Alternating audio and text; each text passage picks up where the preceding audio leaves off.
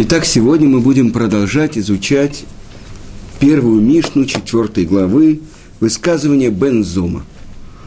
И, как мы уже говорили на предыдущих уроках, э, то, как определяет улица, кто называется мудрецом, кто называется героем и кто называется богачом. Полностью противоположное определение дает мудрец нашей Мишны. То, что мы говорили, кто называется мудрецом? Не тот, кто обладает самым большим IQ, не тот, кто знает наизусть массу книг, а тот, кто любит мудрость, тот, кто учится у каждого человека. Это первое определение.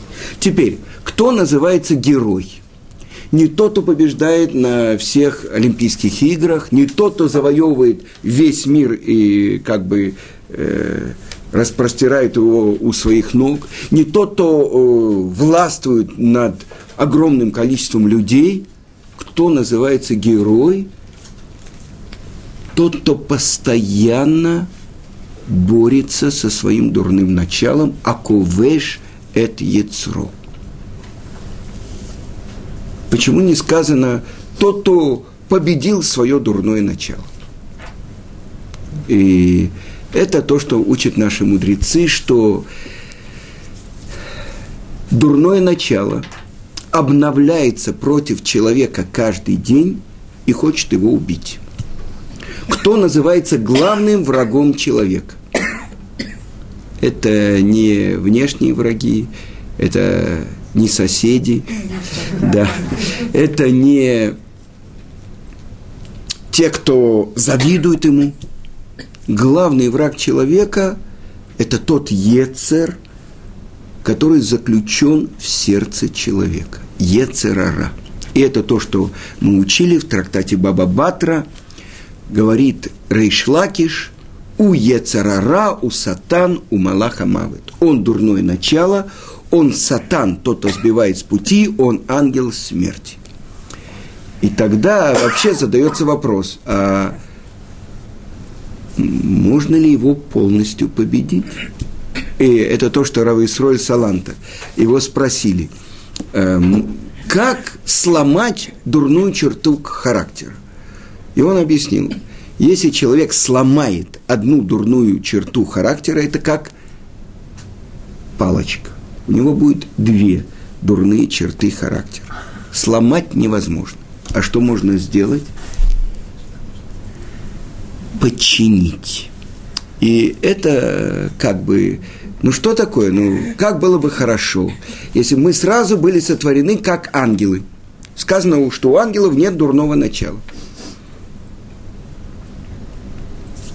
Но давайте посмотрим, что говорят наши мудрецы. Они говорят – и увидел Творец, что все то, что сотворено, и вот тов меот. Очень хорошо. В конце шестого дня написано очень хорошо.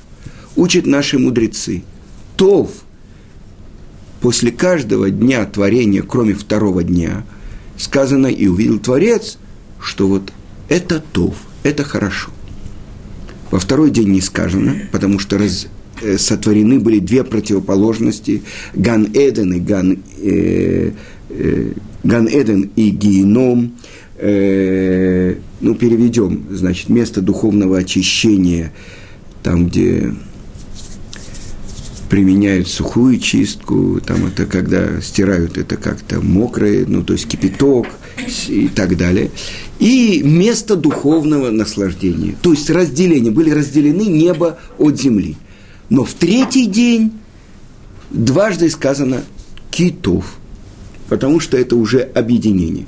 На самом деле мы сейчас подошли к корню всего творения. Сказано, и был вечер, и было утро, день один. Не сказано первый день. Не сказано решен. Йом Эхад. Почему Эхад, объясняет Раши, потому что был только один Творец. И если бы сказано было решен первый, тогда к нему можно присоединить второй, третий. Он был только один. И вот во второй день были э, разделены высшие воды от низших вод. То есть разделено духовное от физического. Разделение. И всегда, когда есть две противоположности, это конфликт. И, наконец-то, третий день, когда сказано «китов» дважды, это то, что объединяет противоположность. Это гармония. Мужчина встречает женщину, они строят дом, когда благословение в их доме, когда рождается у них третий, когда у них рождается ребенок. Это то, что объединяет. И мы понимаем, что если это имеет отношение к корню творения. Но в конце шестого дня сказано, и увидел Творец все то, что он сотворил, и вот Тов Меот. И говорят наши мудрецы, Тов – это Ецер Тов, Тов Меот.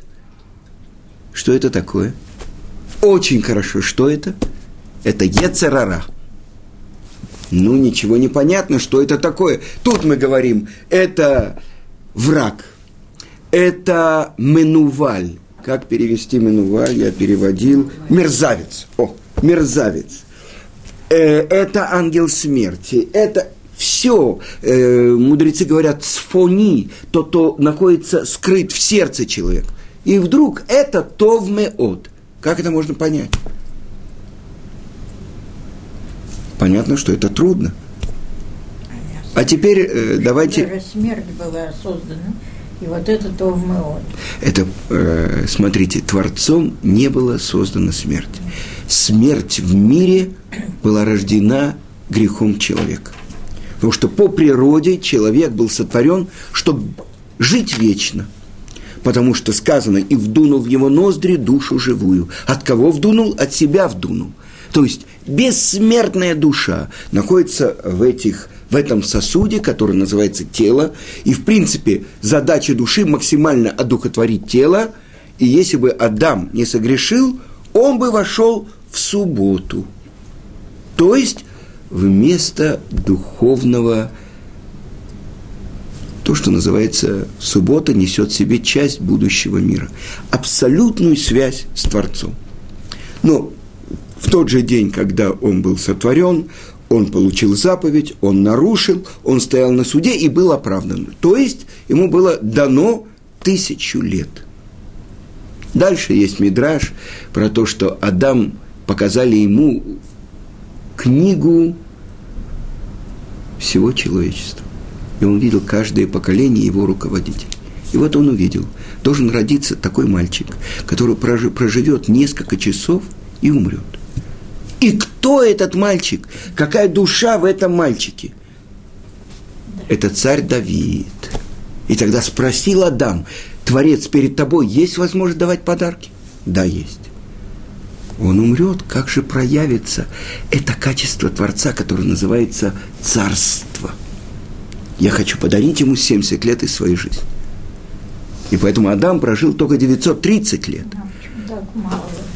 А, почему он дал только 70 лет? А это то, что сказал царь Давид в псалме. Дни жизни нашей 70 лет, а если в особенной доблести 80 лет. Но Давид прожил свою жизнь дважды. То есть как будто он умер 140 лет.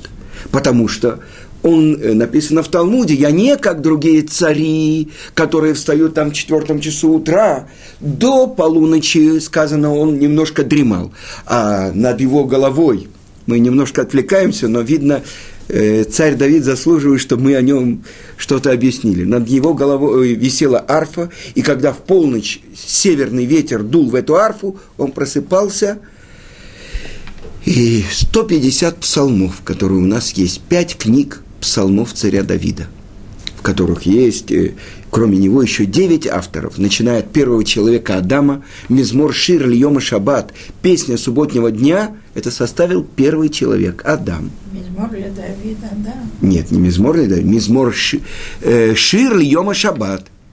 Это песня субботнего дня. Это от Адама. Есть сыновья Короха, есть э, э, Мушерабейну и так далее. Есть то, что...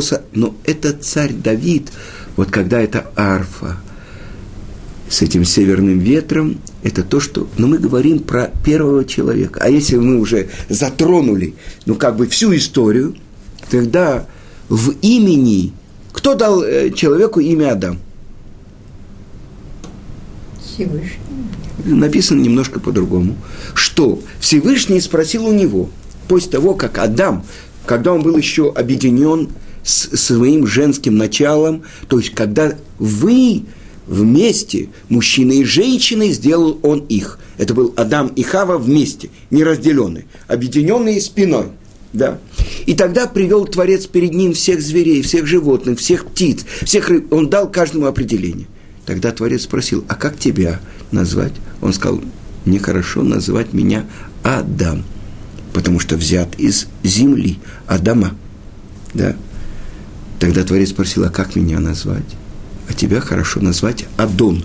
Я не полностью произношу имя. Господин всего. Хорошо.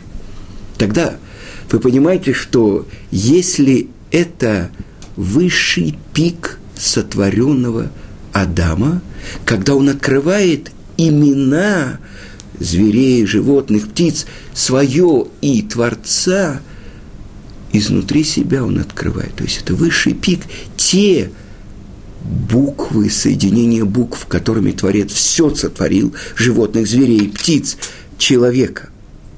Он открывает это. Так что же, какая тайна заключена в этом имени Адам? Первая буква Алиф – это Адам. Вторая буква – Давид. Да, а какая же третья? Ну, Машех.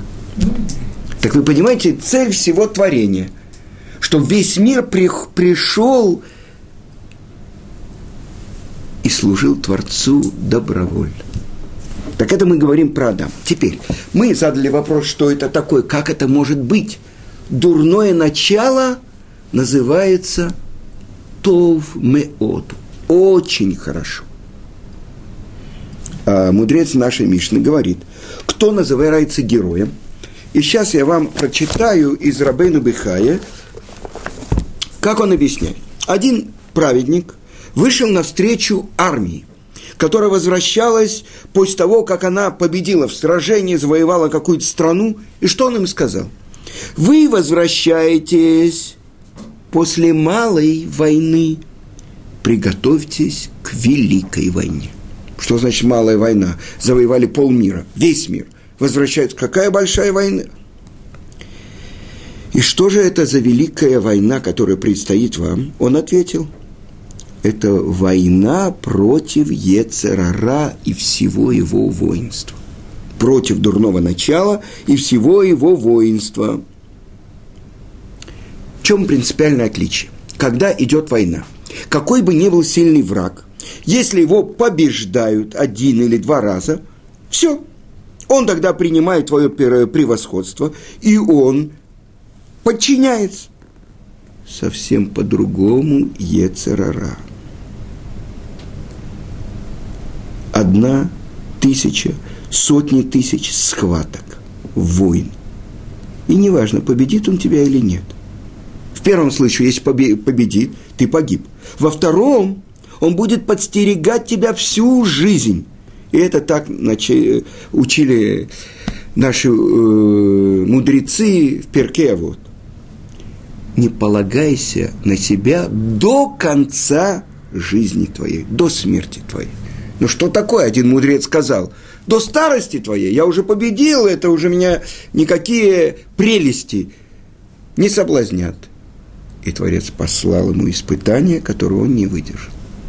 Другие мудрецы – Э, написано, что дурное начало, ну, я не буду рассказывать, но великие еврейские мудрецы, когда вот дурное начало, в принципе, в двух проявлениях, так объясняет мораль из Праги. Первое проявление – это соблазн, это разврат. Второе проявление – это идолопоклонство, отрицание веры Творца, полагание на кого-то другого, кроме Творца объясняет Рамбам, если человек молится или служит кому бы то ни было из сотворенных, кроме Творца, из того, что на земле, из того, что на небе, или из того, что между небом и землей. Это называется идолопоклонство. Так вот, это два пути, которым соблазняет дурное начало человека. Так не надейся на себя до самой кончины своей.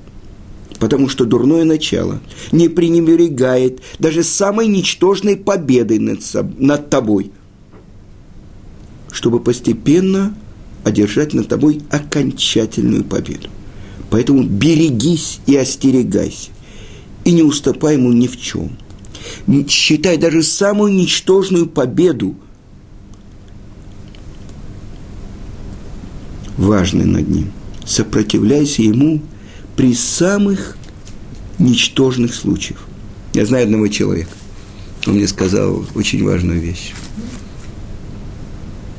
Он сказал, что бывает, что я не могу выдержать испытания. И я лежу на лопатках. И на мне сидит это мое дурное начало, и все. Ну все. Что же остается у человека? И даже в этот момент тот, кто лежит на лопатках, он говорит, я не согласен. Ну что ты не согласен? Тебя победили, ты лежишь на лопатках. Я не твой. И это ключ, который дали нам мудрецы. Семь раз упадет праведник и поднимется. Я не согласен. Ну что не согласен? Ну победа уже есть, победа. Признай победу. Как только Ецер уйдет от него, он вскочит, он поднимется, он будет продолжать. Ну, продолжим. Потому что Ецарара желает погубить тебя и не прекратит это до тех пор, пока ты не одержишь над ним победу его влечение к тебе, но ты можешь господствовать над ним. Но это Рабейну Бихае э, в Хавата Левовод. Но я задаю вопрос, что же это такое, как же может быть? Что Ецерара – это товмеот, это очень хорошо. И объясняют наши мудрецы. Если бы не было, ну, как бы начатка дурного начала, человек бы не женился, не строил дом, не занимался бы ничем – Э, это можно назвать ангелом или обломовым. Мне ничего не надо. То есть наши мудрецы дали определение. Человек рождается как дикий осел. Чтобы дикого осла заставить делать что-то, есть такой патент. К нему, к его э, шее привязывают палочку, а в конце палочки ниточка, а на ниточке морковка. И тогда этот дикий осел бежит за этой морковкой в том направлении, куда нужно хозяин. Может ли это быть ответом «так победить мы можем дурное начало»? Наш, мудрец нашей Мишны Бензома сказал «Аковеш эт ецру». Если бы он сказал «победивший дурное начало», нет, подчиняющий дурное начало. То есть каждый момент идет это подчинение. Но как можно победить дурное начало? И вообще, были ли такие люди, которые победили свое дурное начало? Вы знаете, кто? Ну, кто? Я вам скажу. Мы заговорили про царя Давида. И царь Давид говорит, э, «Они халаль балиби». То есть, мое сердце, как пустота. То есть, а, он говорит, мои ноги приводят меня в Бейт-Мидраш. А, он говорит, что все цари мира, они там лежат до четвертого часа, а у меня руки выпачканы в крови. Какой крови? К нему приходили женщины, чтобы спросить, Рав царь Давид, я разрешена мужу или нет? Вы понимаете, что? А я буду говорить перед царями о тебе и не буду стыдиться. Это Давид. Вы понимаете, что такое? Они халаль балиби, то есть он полностью преодолел свое дурное начало. Теперь, давайте посмотрим истории. Мы сказали, мудрец говорит о том, Бензома говорит, кто такой мудрец, кто такой герой и кто такой богач. Определение богача, тот, у него больше всего миллиардов, да? Почему-то не так он говорит. А он говорит, тот, кто радуется своей участи. А самех бехелько. Когда я готовил урок, я подумал, ведь на самом деле наши три праца, Авраам, Ицкак и Яков, это фундамент того народа, который, ну, от Авраама уже 3800 лет. Вы понимаете? То есть, как будто вся история, вся Тара, реализация замысла Творца на этом фундаменте Авраам, Ицкак и Яков. Авраам. То, что сказано в псалме царя Давида, сегодня мы про Давида начали говорить неожиданно, но, видно, это важно нам. Олам хесед и баны. Мир по милости будет построен. Так говорит Давид. И это тот, кто максимально проявлял качество Творца, милость, хесед, это Авраам Авину. Гадоль Анаким, великий из могучих. И его Творец подвергает десяти испытаниям. Каждое испытание тяжелее, чем предыдущее. И вот этот человек выдерживает все десять испытаний. А перед десятым сам Творец, обращаясь к нему, говорит, как на, возьми, пожалуйста, на, это пожалуйста. Это бидха, это ехидха, ашерахавта, это Ицкак. Сына твоего, единственного, которого любишь, Ицкак. И принеси мне его на всесожжение на одной из гор – как Авраам должен был бы ответить Творцу? Творец, ошибка вышла. Что такое? В той же Торе написано «Кибе Ицкак и Кареля Хазера». В Ицкаке наречется твое потомство. Тот сын, которого он ждал, ну, как минимум 75 лет. Его жена вот родился этот сын. Освящение имени Творца. Сказано, первая монета, которая была сделана в мире, в Торе, с одной стороны монета изображение старик и старуха, с другой стороны молодой человек и молодая девушка. Это Авраам и Сара. И у них рождается Ицкак, прославление имени Творца во всем мире. Тот, кто полагался на Творца, вот он получил. Бесплодный. Она бесплодная – у нее нету даже места, где вынашивают детей. И когда кончилось то, что бывает уже, если что-то невозможное перед Творцом, когда этот солнечный луч будет на этом месте, через год Сара держит сына. Засмеялась Сара в своем сердце. Что эти бедуины поели, попили, сейчас говорят э, свои арабские сказки, тысяча одна ночь. И отвечает ей ангел, ки палеми ашем давар, если что-то невозможное перед Творцом. И вот этого сына надо пойти и зарезать. Ну как это можно понять? Это же невозможно. Понимаете что? Мы всегда думали так, как мы учим Туру. Ну вот я Цвипатлас. Ну, Авраама Вину, ну, 150, ну, тысячи. Тысяча Цвипатласов поставить так по сантиметру. И в этом коренная ошибка. Почему? Потому, потому что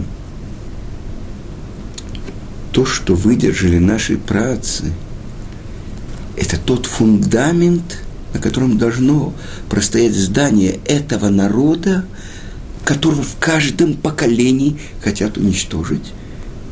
И почему-то, как-то непонятно, чудо, но этот народ продолжает быть. И больше того, несмотря на все измы, э, все гонения, на все тех идолов, которым поклонялся еврейский народ, мы остаемся с той же второй и с тем же самым Творцом этого мира. Помните, у Бабеля есть рассказ Гедали. И вот Гедали, создатель несбыточного интернационала пошел э, в синагогу молиться Богу. Что значит? Мы остаемся верны со всеми нашими выкрутасами тому союзу, который заключил Авраам с Творцом. Но как это можно выдержать? Это то, что тот, кто весь милосердие, последним этим бедуинам отдает все, да, трех бычков режет, чтобы дать им этот самый язык с горчицей. Трех бычков, этим трем бедуинам.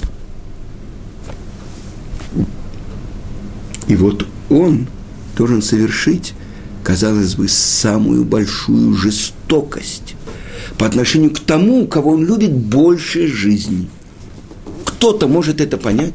Охуление имени Творца. Что завтра все газеты, все радио скажут? Авраам сошел с ума, убил своего сына. Вы понимаете, что это такое? Отказаться от... В этот момент Аврааму, подсчитаем, 137 лет. По мнению Рамбама, в 40 лет Авраам открыл Творца. По мнению Талмуда, там сказано, э, в три года открыл Творец Творца. Э, Авраам Творца. Да? Ну, э, как минимум, ну, около ста лет служения Творцу. Всему миру он открывает, что Творец не, жа, не хочет человеческих жертв, а только служение милостью.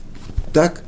И вдруг он должен сделать все полностью наоборот, чем то, чему он учил около ста лет – больше того, Мидраж говорит, когда Авраам идет, с Ицкак ведет Ицкака привести, три дня они были в пути, э, Ецарара говорит, ну что ты делаешь, старик, куда ты его ведешь? Я его веду учиться и так далее. Что ты говоришь, я там стоял, я слышал, ты идешь его резать. Он говорит, а, ты хочешь мне помешать, я не буду тебя слушать. Теперь он обращается к Ицкаку и говорит, Ицкак, куда, ты, куда тебя ведет отец? Мы идем принести жертву, вот дрова, вот огонь, вот нож. А где же жертва? То, что мой отец скажет, я полностью буду исполнять. Это с этим невозможно говорить. Тогда он превращается в реку, в которую они входят, и вот она доходит им до губ. И тут Авраам, обращаясь к Творцу, в этот момент река, нельзя пройти, мы идем назад, все, справка от врача, я не могу исполнить это, потому что я не могу, вот. Он обращается к Творцу и говорит, Творец, убери это, потому что я хочу исполнить твою волю. Что это значит? Есть люди, у которых такое мягкое сердце, птички не может обидеть, крокодильчика, чтобы не наступить, муравья и так далее. Знаете, это все евреи, которые так любят мне рассказывал один э, в субботу, это мне рассказывал один человек, он э, оказался в Лос-Анджелесе. И они жили возле реформистской э, темпла, это храма. И вот они пришли с женой, и вдруг посередине субботы, там все так красиво, мужчины, женщины, богатые, э, играет э, фортепиано, все красиво, хорошо. И вдруг объявляют, мы собираем деньги для арабских детей. А он только приехал из э, России и говорит, а скажите, а с еврейскими детьми уже все в порядке? Только на арабских детей, на, на еврейских не на... Ой, какой он не понимает ничего. Это бедный арабский... Вы понимаете, что такое? Сказано так. Тот, кто милосерден с жестокими, он будет жесток к милосердным. Полностью все наоборот. Так вот, испытание Авраама. Не потому, что он так любит делать хесед, так любит делать милость, а потому что он в этом мире пришел в этот мир, чтобы открыть миру это качество Творца. И вот это испытание, которое, ну, от которого, в принципе, у каждого нормального человека должны стать волосы дыбом. Мы не можем это понять. Сам Творец говорит, пожалуйста, выдержи это испытание. Потому что народы мира и сатан обвиняют и говорят, почему ты взял этих и отвергаешь этих. Так вот, после этого сейчас я вижу, что трепещешь ты перед Творцом и не пожалел даже сына своего единственного ради меня. Сейчас у них у всех закрыты рты. Но как человек это может выдержать? И это первое качество. Это то, что называется хесед. И сказано, нет у тебя как бы благочестивого, который любит хесед, если он не ученый. А ученый – это тот, кто любит мудрость. Через Авраама проявляется настоящая мудрость. Кто называется мудрецом? Тот, кто учится у каждого человека, у любого человека. Это проявление реальности. Благодаря Аврааму Творец стал реальностью на земле. До этого он был только на небе. Это настоящая мудрость. И вы понимаете, что следующее мы будем говорить про Ицхака, через которого проявляется героизм, самый большой герой. Кто? Тот, кто подчиняет свое дурное начало. Но это уже будет на следующем уроке. Хорошо.